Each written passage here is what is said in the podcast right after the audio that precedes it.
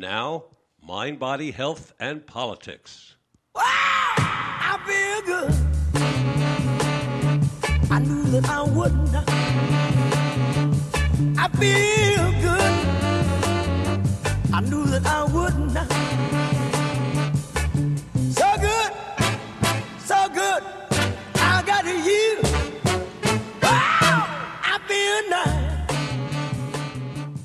Good morning and welcome to Mind, Body, Health, and Politics. I'm your host, Dr. Richard Miller.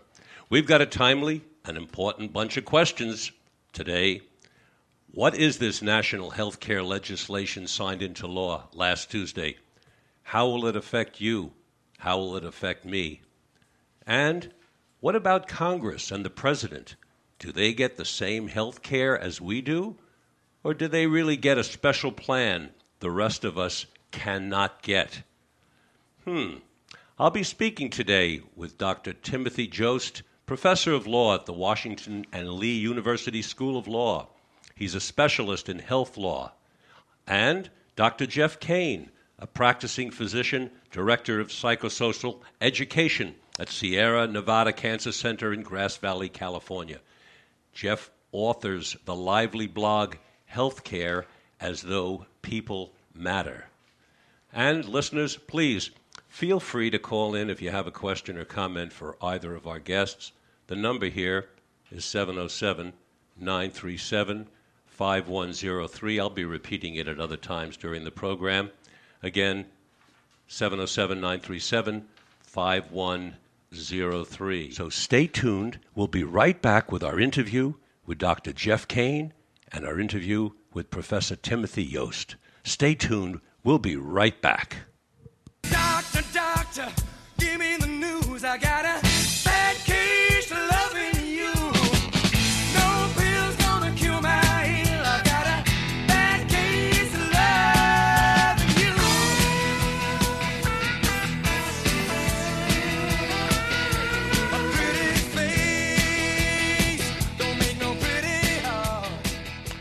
Welcome back to Mind, Body, Health, and Politics. I'm your host, Dr. Richard Miller. Today we're going to speak with Dr. Jeff Kane, who humanely treats cancer patients in Grass Valley, California, and he teaches physicians around the country how to improve their bedside manner. Jeff continues to advise doctors to engage heart before opening mouth. His blog, Healthcare as Though People Matter, is lively, entertaining, and very informative on a wide range of issues involving patients, doctors, and the doctor patient relationship.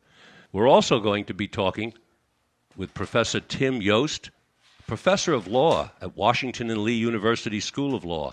Tim will be speaking to us from Lexington, Virginia. He's the co author of a casebook, Health Law, used widely throughout the United States. Professor Jost writes extensively on health law issues and appears frequently in national media, including CNN, C SPAN, National Public Radio, and many newspapers. Jeff, are you with us? Here I am. Can you You're me? here. Excellent. It's a pleasure to have you back today, Jeff. Let's start right out with what you say is the most important problem with the delivery of health care today. Speaking as a physician, what do you say about that? Well, I think the most important problem, I mean, a lot of people think it's the cost. I think it's the uh, evaporation of the doctor patient relationship. I think that uh, what goes on in the uh, examining room between the practitioner and the patient uh, is absolutely paramount in healthcare. And it's disintegrated over the years because of the intrusion of all kinds of third parties, including a lot of technology that, that really isn't necessary. So you're saying the relationship between the patient and the doctor, that's the most important issue. You know what I hear uh, very commonly now is uh, patients complaining that uh, while their doctor is with them in the examining room, he or she has their back to them and is, is pecking away on the laptop. You know, since all the records have gone electronic, so the uh, the uh, doctor or the uh, nurse practitioner or uh, physician assistant is actually relating more to the computer than the patient. You know, I was thinking of, something you said on a, on a recent broadcast where you talked about uh, the average amount of time that a physician has with a patient uh, to meet the proper the standards nowadays is somewhere around six minutes. Is that correct? Yeah, you know, somebody wrote in on my blog saying, "Well, now how are you going to establish a better relationship in, in the ten minutes that that that the, um, that's allowed for the visit?" Well, it's not ten minutes. It's more like what you're saying, six to seven minutes nationally. Well, that's ridiculous. You can't uh, establish any kind of relationship in that short a time. I was thinking of you when I myself went to a specialist, a vascular surgeon, uh, a few weeks ago and I had my first interview with the uh, with him, and uh, in Santa Rosa, California, and uh, he spent an hour with me. And I was thinking, as he, the time was going by, how is this man able to spend an hour with me when the national average is six minutes? Some people are able to spend 15 minutes. He explained everything to me. He established a relationship. It was so different than waiting 45 minutes and then being rushed out after five minutes. Did you ask him that question? How is he able to do that? No, I didn't. I decided I was going to I was going to focus on my own vascular system and get into the politics of his uh, of how he was able to do it during our next visit. I'll be seeing him again in a couple of weeks. Well, you know, I hear from a lot of my doctor friends uh, that those short visits um, uh, uh feel terrible to them too. They feel just as bad to them as to the patient because they know they can't do an adequate job of of, uh, of technical medicine, let alone uh, um, relationship in that short a time. So it grieves them. They've been pushed into it by the continual decreases in reimbursement by third parties. So they have to rush more patients through the turnstile in order to just make a living. What can we do about it? Well, for one thing, they have to speak up. You know, I can't feel too sorry for them. Doctors aren't known for their political activism. They pretty well knuckle under to uh, whatever's handed to them. They are starting to scream now in the past month because Medicare payments were recently cut another 20%. Uh, I see some docs, uh, you know, pain is a good motivator.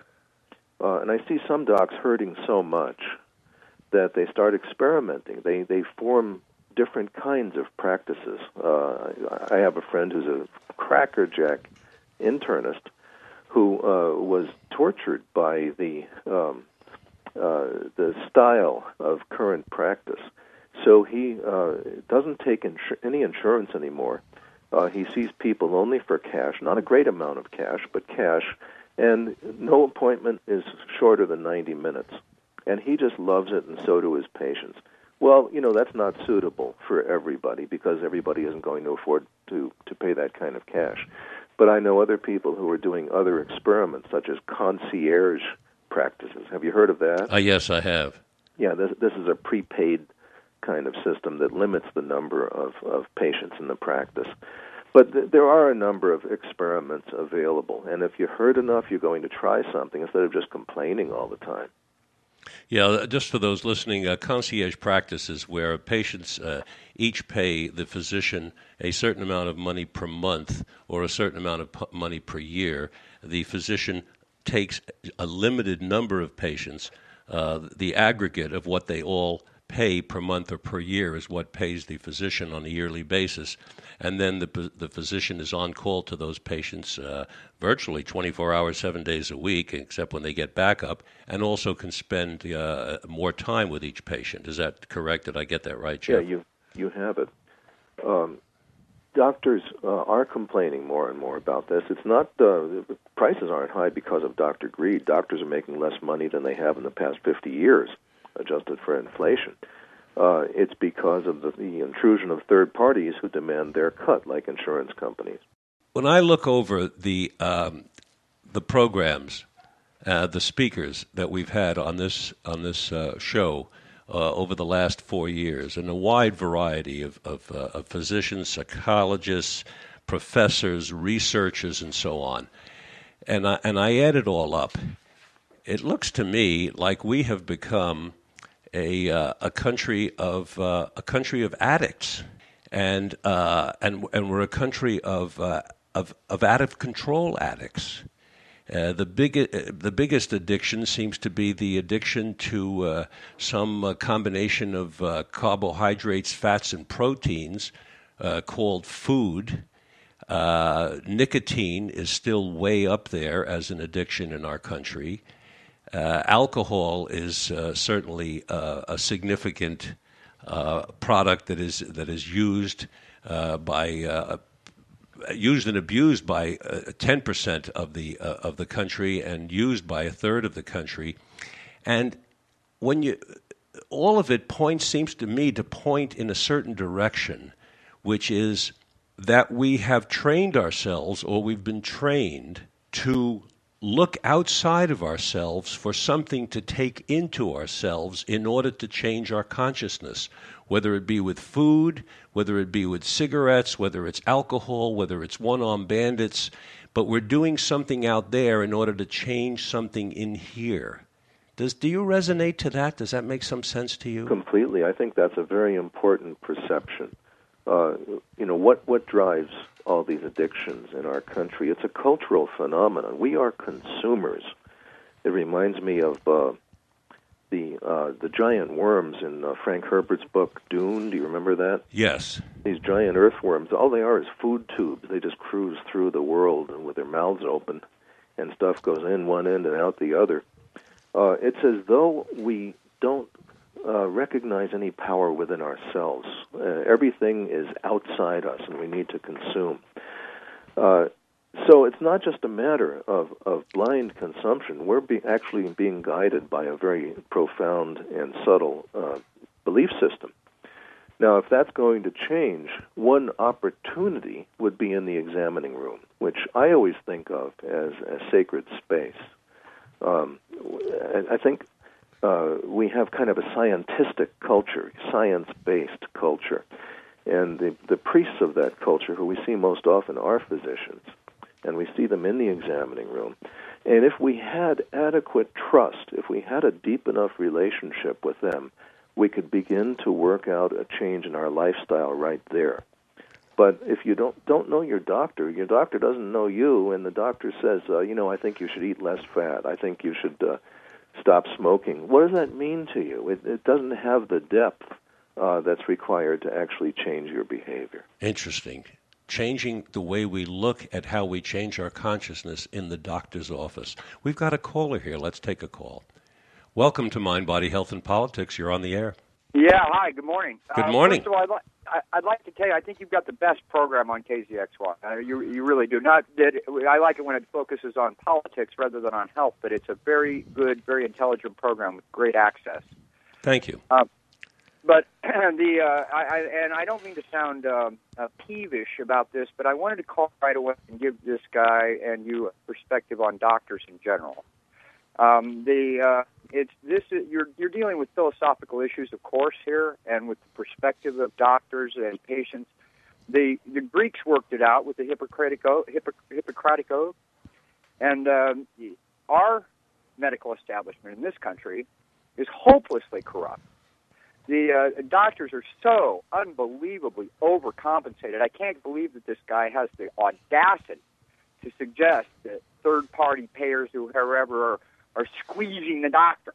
Doctors live on golf courses. Doctors don't give a damn about their patients, in my experience. And moreover, they are the key element in, ma- in the maintenance of this gigantic establishment, this rip-off establishment, which we see. Although I support President Obama and I support his attempt to get a health care package in place, the true nature of this problem is that doctors are selling life back to people that are desperately sick, and they're getting top dollar for it. No drug pusher is as rapacious. No group in all of human history has had a group of people like the American public by throat like doctors have. And when I hear a doctor, when I see a doctor, when I meet a doctor, my visceral response is contempt and hatred. I personally, over 40 years, and the uh, you know I go to the Veterans Administration when I have an emergency problem.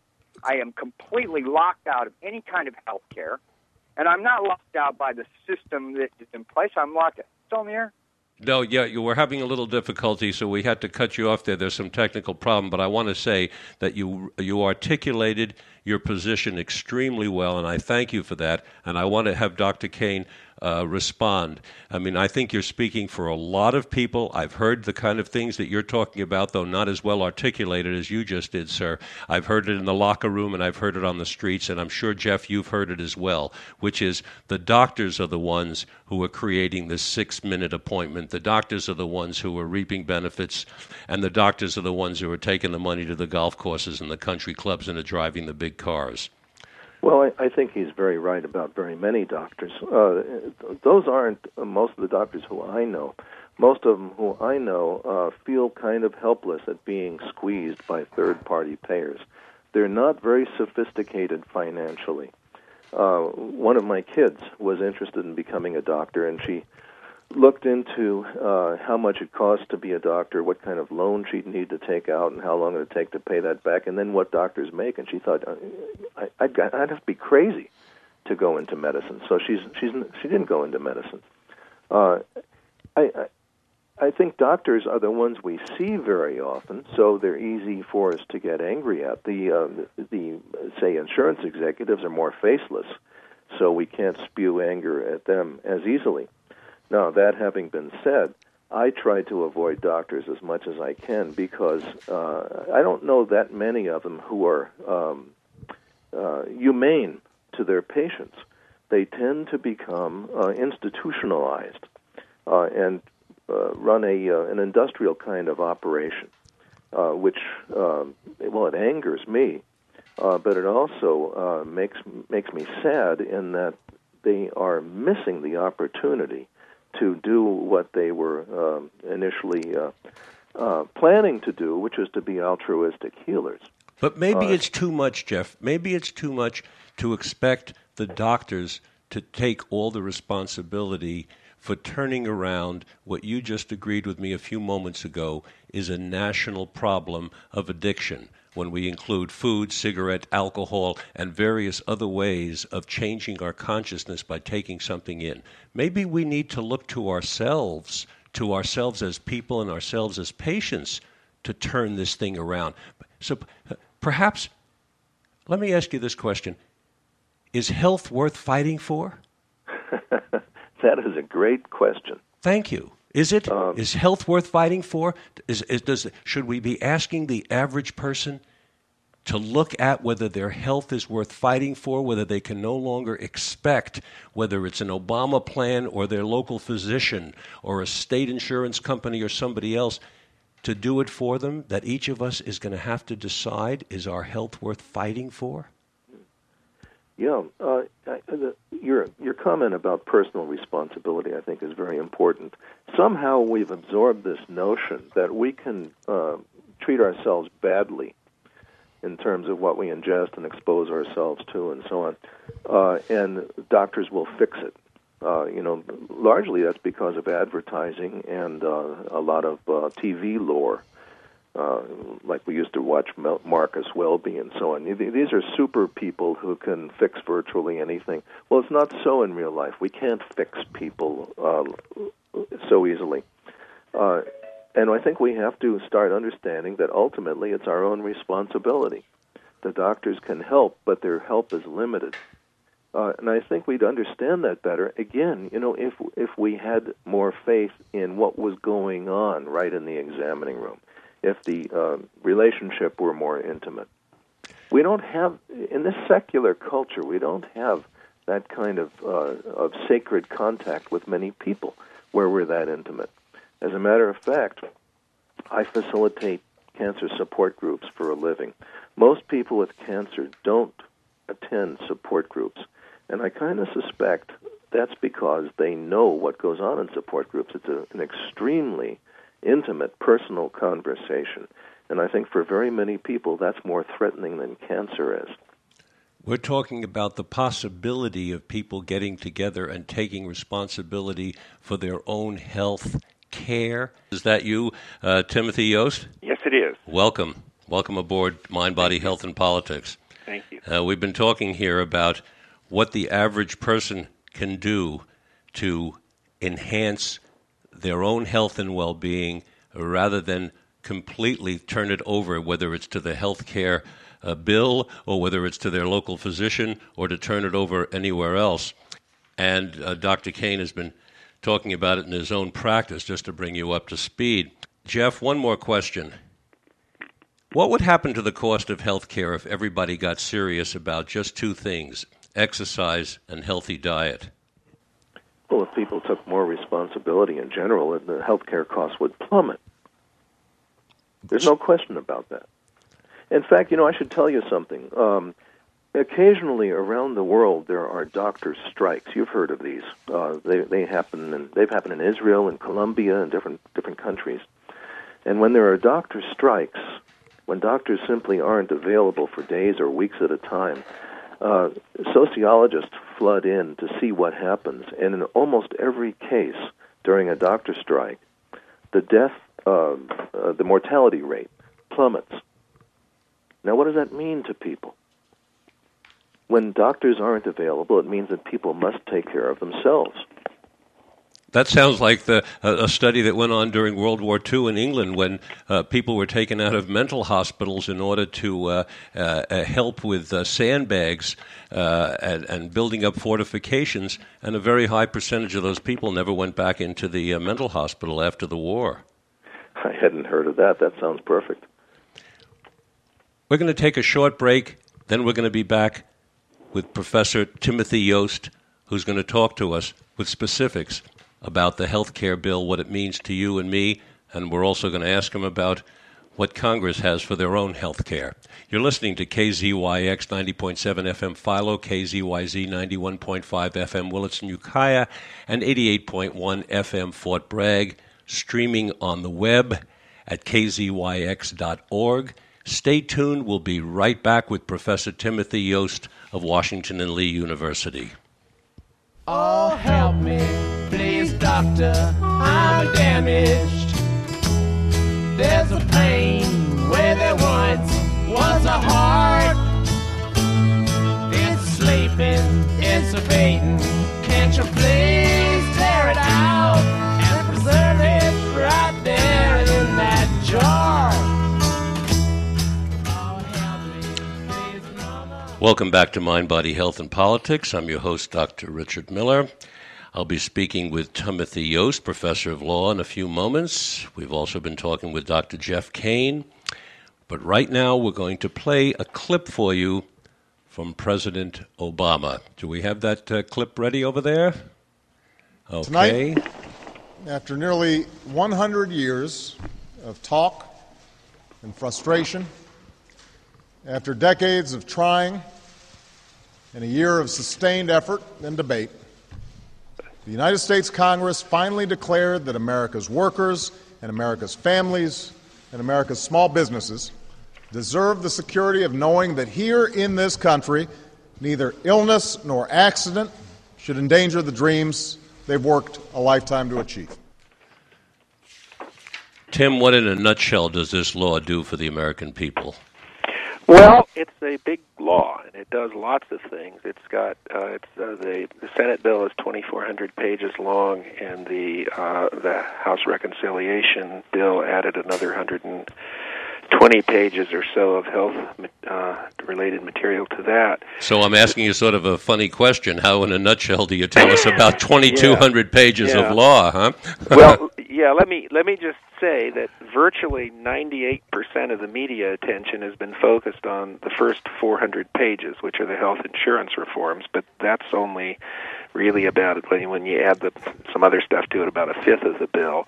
So there is a lot uh, in the bill, for example, about prevention, about wellness, about workforce reform, trying to uh, get more primary care providers into the into the workforce. There's a provision in there that all uh, chain restaurants are going to have to post the number of calories with every item on their menu. That uh, large employers are going to have to offer uh, nursing women a place where a private place where they can go to express milk.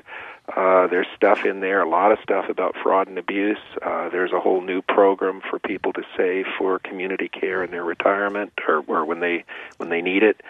Um, so there's a lot in the bill other than the insurance reforms. Uh, with respect to the insurance reforms, in a nutshell, uh, what it's going to do is to hopefully largely eliminate risk based um, uh, underwriting in this country. Historically, uh, how much you paid for insurance and whether you could get it or all depended on your on your health status, and that will no longer be true. Uh, so it's going to to regulate the insurers much more care- closely, and then secondly, uh, what it's going to do is to require or at least it's going to ask everybody in the country to get health insurance because obviously if the insurers have to take all the sick people they're going to need a few healthy people or nobody will be able to afford health insurance uh, although there's some exceptions in there, there's some big exceptions for people who can't afford it or for people who have low incomes. Uh, and then the third thing it's going to do, it's not going to require employers to provide health insurance, but it's going to say to employers, if your employees end up uh, getting public subsidies to cover their their insurance, then you're going to pay a penalty because uh, you shouldn't be um, sloughing your employees off on on on the government to take care of their health.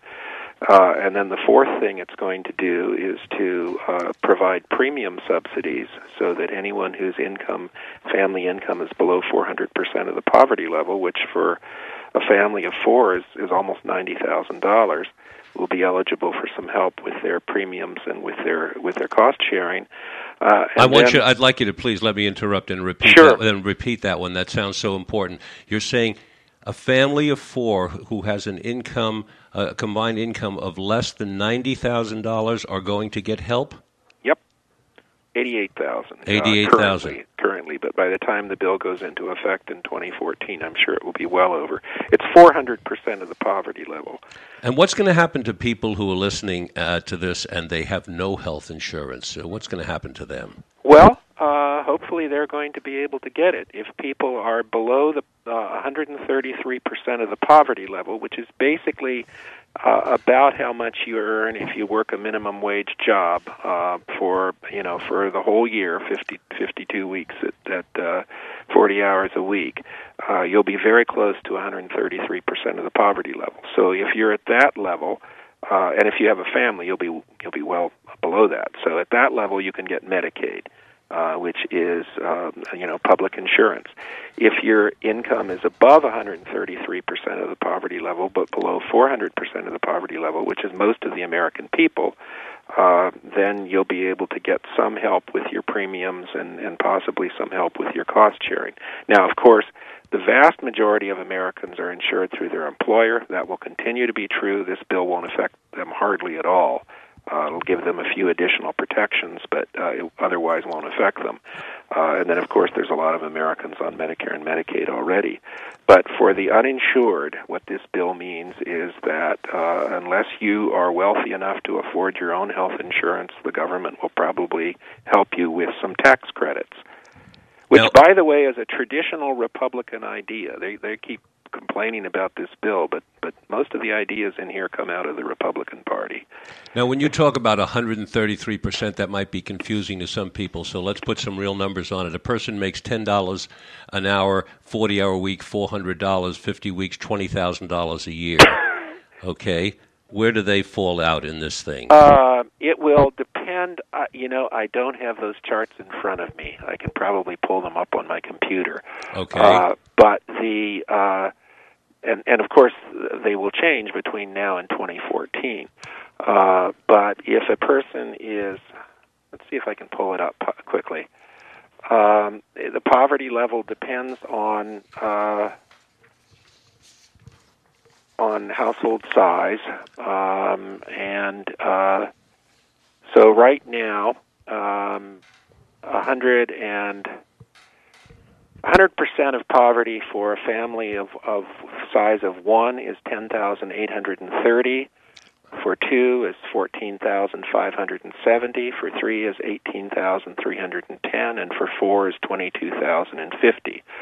So uh, 133% of that would be, oh, about $14,000 uh, for an individual or about, okay. uh, about um, you're challenging my math. I went into law because I couldn't do math. well, I'll help you along here. Twenty-nine thousand for a family of uh, four. Let's take uh, that single person again. The person's making about twenty thousand, and mm-hmm. you said uh, you know the numbers come out to be about fourteen or fifteen thousand. Would be uh, you know the hundred and thirty percent. So what does that mean to them? They're, they're, they're the 130% comes out to be about 15,000. They're making 20,000. Do they then buy their own and have to pay for it, or are they going to get a little help? If you are uh, earning 20, let's say you're earning 20,000 and you're an individual, Mhm. uh, and and let's say the law went into effect right now, which Yes, it doesn't. It right. doesn't go into effect for 2014. Right. Okay, you would be uh, below 200% of the poverty level, and so you would be required to pay under the law uh, about um, somewhere between 3 and 4% of your income on health insurance. Uh, and the rest of your health insurance premium would be covered by the government. Uh, so that's the way it works. If your income is higher, it gradually goes up. So if you're earning 400% of the poverty level, you will be expected to pay up to 9.5% of your income on health insurance, and the government will cover it above that. The tax credit will cover it above that.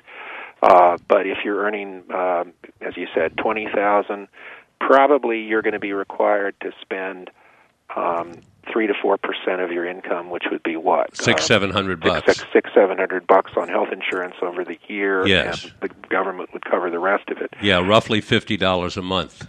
Yeah, the Okay. government will also reduce your. I mean, I keep saying the government. It's a, it's a tax credit. Um, it's uh, so there it will also reduce your cost sharing, so that if you are at uh, at that level, um, you will be. Let's see. Uh, I think you'll be expected to pay something like about uh, up to about 87 percent. I think it is at that level of your uh, of your uh, of of the of the value of your policy. You're going to have some deductibles and, and co-insurance, but the health insurance policy is going to have to cover most of your costs. You're not going to end up with a five thousand dollar deductible policy or something Right. like you So might pe- now. So people's obviously uh, hardly anybody, including members of Congress, are going to read the whole 2,200 pages. But if you were talking to, let's say, uh, your kids, Mm-hmm. and they said, uh, "Dad, what's the most important thing that we ought to know about this law?" What would you say to them? Well, for my kids, the most important thing they need to know about this law is that they're going to be covered on my policy until they turn 26. Okay. that That's was good to know. news to them. Uh huh. Uh, but I mean, in general, I think the most important thing people need to know is that um, there isn't going to be any excuse for people to be uninsured in this country anymore. Um, uh, for most people, because uh, but at least people who are uh, at the average income or below are going to get tax credits, and it's going to help them afford health insurance. I mean, personally, I wish they were more generous, uh, but I think that they're going to be generous enough so that most people will be able to afford health insurance. So what we can say is that for the first time in American history, everyone will be able to obtain some form of health insurance. Yeah. Is that correct? And I think that's correct, and I think that's a huge step forward. Now, the uh, the the projection of the Congressional Budget Office is that by the time this bill is fully implemented, about 95 percent of of American citizens will be co- American citizens and, and legal residents will be covered. Now, if you are, of course, uh, an undocumented worker who's here, you're out of luck. There's nothing in this bill for you. Uh, and of course, there's a lot of people in the United States who fit that description. But if you are legally here, if you're a citizen, um, there's going to be help in here for you up up to um, up to, as I said, uh, 400% of poverty. And the, the thought is that this will cover about 95% of citizens because there's going to be some people, there are always people who fall through the cracks. Uh, but one study I saw recently said that of those who remain uninsured, which is going to be, I think, uh, about about 20 million, um, about over a third of those are going to be eligible for Medicaid. They're going to be people who are eligible for Medicaid, but just for whatever reason haven't uh, applied. Um, So and- let's see now. You're talking about 20 million, which is about 7 or 8 percent of the entire population, will still be uninsured, but you're saying a third of that number will be eligible. So then we're getting the number down to maybe uh, 14 million out of uh, maybe f- uh, out of 300 million or maybe 5% of the public will still be uninsured for reasons. Yeah. Do we, do we understand the reasons for those? Well, again, probably somewhere close to half of those are, are undocumented workers. Oh, okay. Uh, and and um, we don't do anything for them, unfortunately, from my perspective. Um, uh, but uh, of the other half, I mean, some of them are going to be people who are earning a hundred thousand a year and who decide they'd rather pay the penalty than be insured. Um, and you know, you always have people who fall through the cracks. Even in European countries with universal health insurance, you still have a small percentage of people who just fall through the cracks. yeah. Um, who, on that note of falling through the cracks, we're going to take a small crack. We're going to take a small break right now. When we come back, I'm going to ask you about the uh, mental health aspects of the new bill. You're listening to KZYX 90.7 FM Philo, KZYZ 91.5 FM Willits and Ukiah, and 88.1 FM Fort Bragg, streaming on the web at kzyx.org. Stay tuned. We're going to be right back with Professor Timothy Jost. We're going to talk about the mental health aspects of the new health care reform bill. Doctor, my eyes have seen the years and the slow parade of fears without crying. Now I want to understand. I have done all that I could to see the evil and the good without hiding. You must help me if you can. Doctor, my. Welcome back to Mind, Body, Health, and Politics. I'm your host, Dr. Richard Miller. We're here today with uh, Professor Timothy Jost and Dr. Jeff Kane. Mental health achieved parity in the year 2008. That's my specialty, and we were delighted that for the first time, I believe, in, uh, in history, you can uh, tell us, please, uh, Tim, uh, that mental health has been considered by the, by the government officially on an equal playing field with physical health. And now the uh, the new health law uh, pushes us over the edge into actually uh, a wonderful place of offering more mental health care for people than ever before. Is that correct? Well, yes. Um, the bill actually, I mean, 2008 was the sort of heavy lift on mental health care, and the bill actually does not do much to. Uh, I mean, there isn't like a whole title of the bill dedicated to mental health care.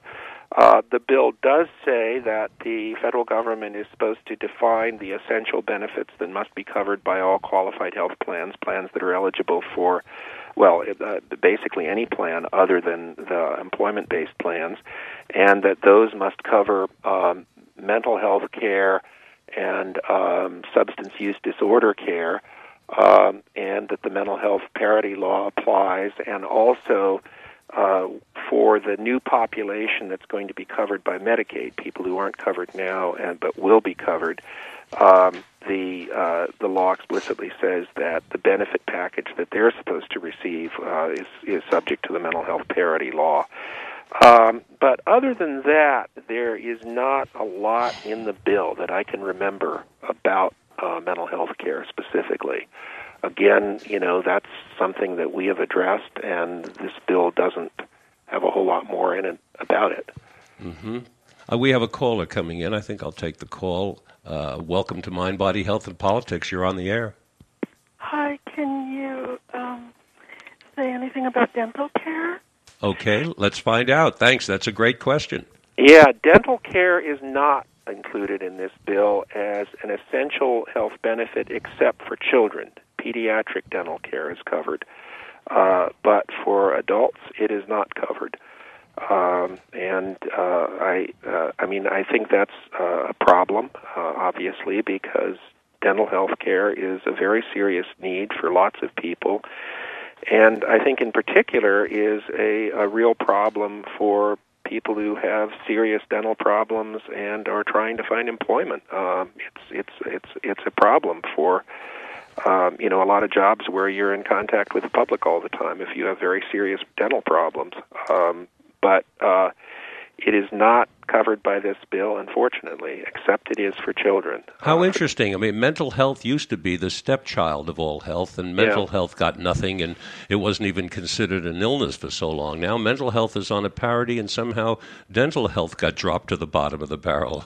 Yeah. How, how, do we do we understand that, or what? Uh, what's the thinking? I mean, it's it's, Well, it's part of the I body. It's it's pain. It's suffering. It's Yeah. it causes infection. Uh, uh, it's, it's very serious. We all know that. Anybody who's had a toothache knows that. Yeah, well, neither you nor I nor our caller wrote this bill, Mm-hmm. uh, and uh, the you know the it it was a very as we all saw it was an extremely difficult political process. It was a process of always trying to get the last marginal votes from some often some pretty conservative people, and. Uh, and many health policies now do not cover dental. I would guess probably a majority don't still.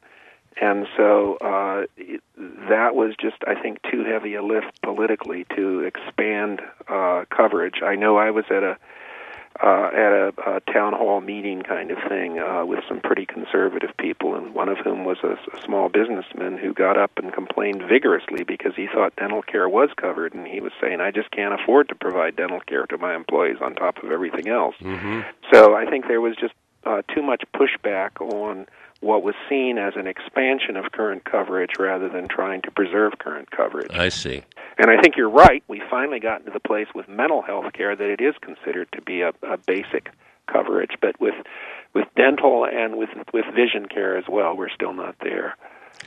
A question about uh, the Congress and the president. Mm-hmm. People ask me this all the time.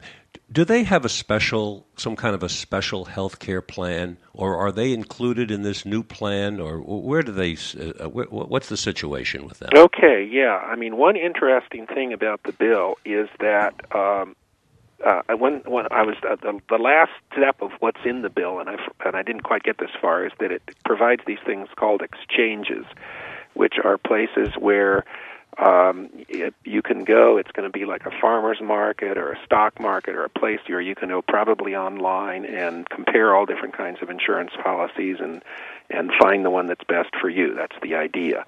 Uh, but the uh, the subsidies are only going to be available through the exchanges and uh, policies that are sold. I mean, basically the the, the the policy that is established by this bill, the health plan established by this bill, is the bill that's that's sold through the exchange. Well, under the Senate bill, which was adopted, people have the choice of either going into the exchange or buying uh, health insurance in the in just out in the open market. And you only get subsidies if you go through the exchange, but but anybody in anybody in the country can decide whether they want to get insurance through the exchange or or through the open market, except for Congress. Congress, members of Congress, and their personal staff are the only Americans who are required under this law to buy health insurance through the exchange.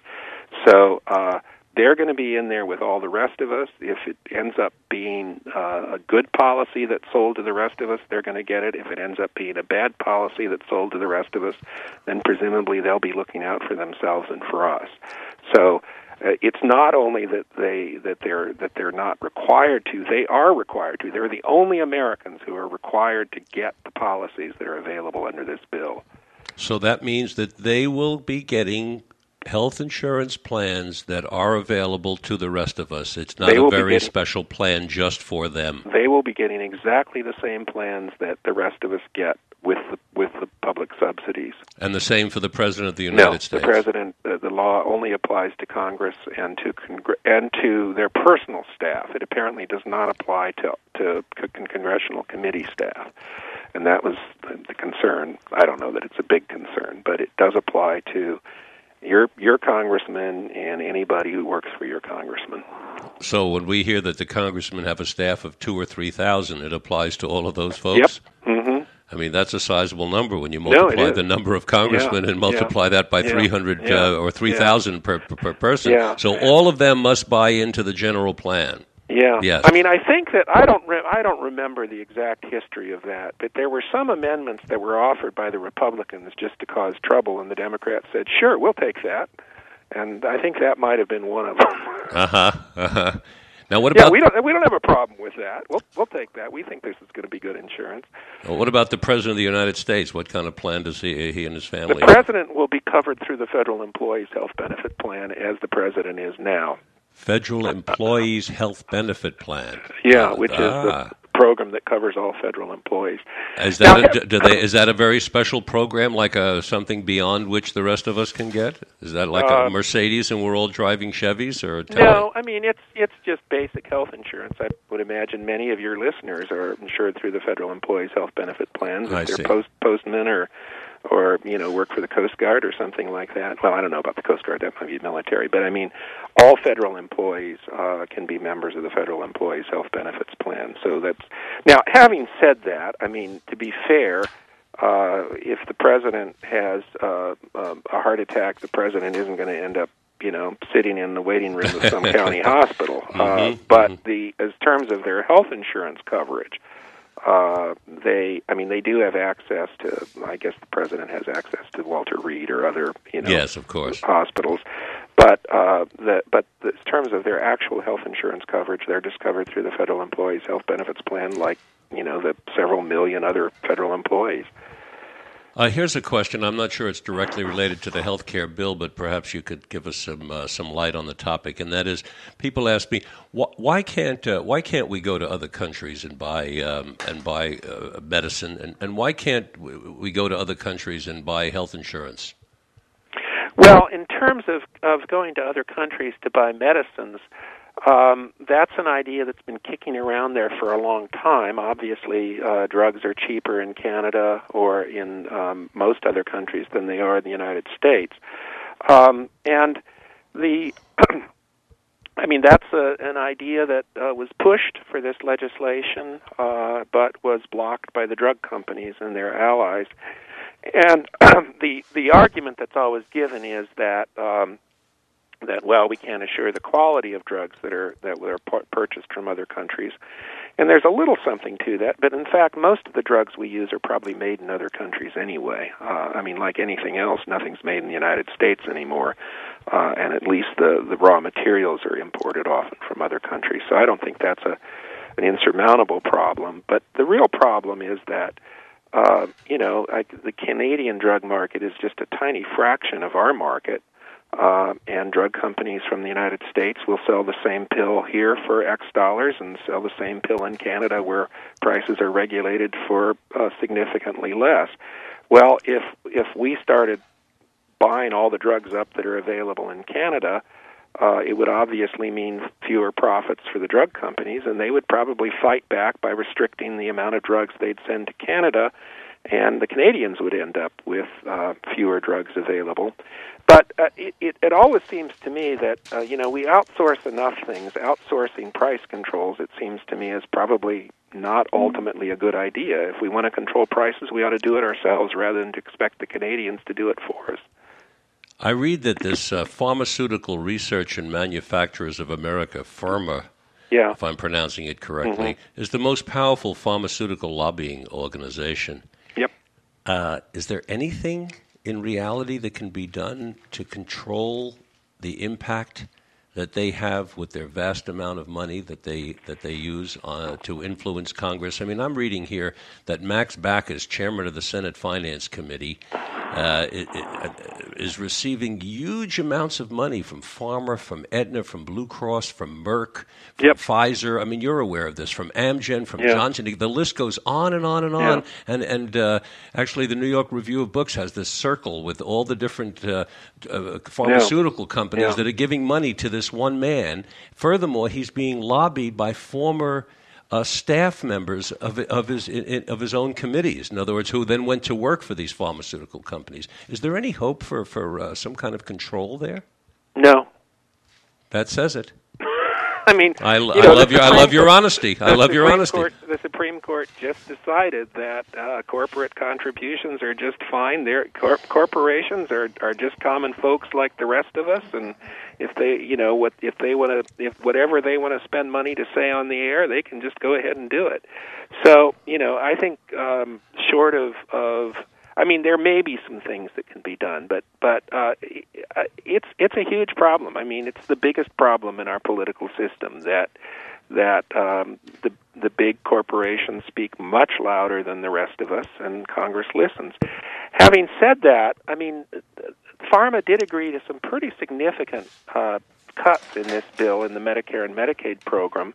And frankly, I mean, pharma is, I hate to say this on the air, but pharma is probably responsible for getting this bill passed because they spent millions of dollars to lobby in favor of this bill.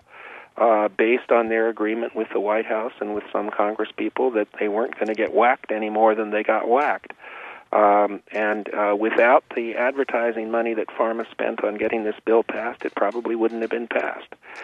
So um, it, it's all bad, but it's not quite so bad. Maybe it's all uh, bad, but not quite so bad. But in terms of the health care bill, I can hear it, it embedded in what you're saying is that we have we we made, we made progress. We have made some huge progress. We've made huge progress. I mean, this is not the bill I would have written, and probably not the bill that you or many of your listeners would have written.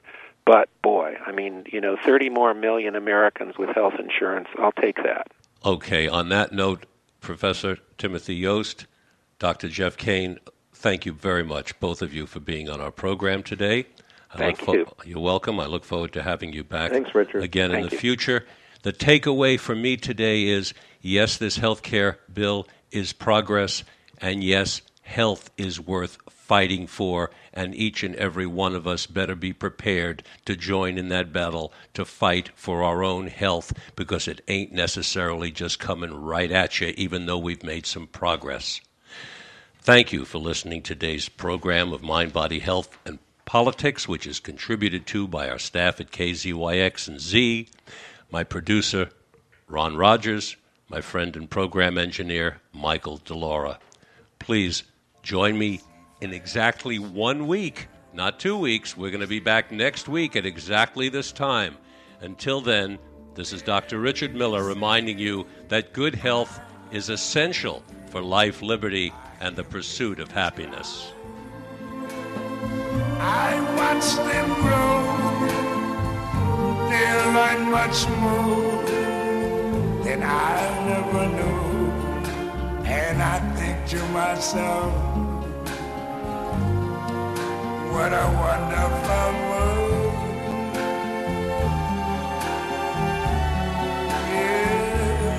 Yes, I think to myself what a wonderful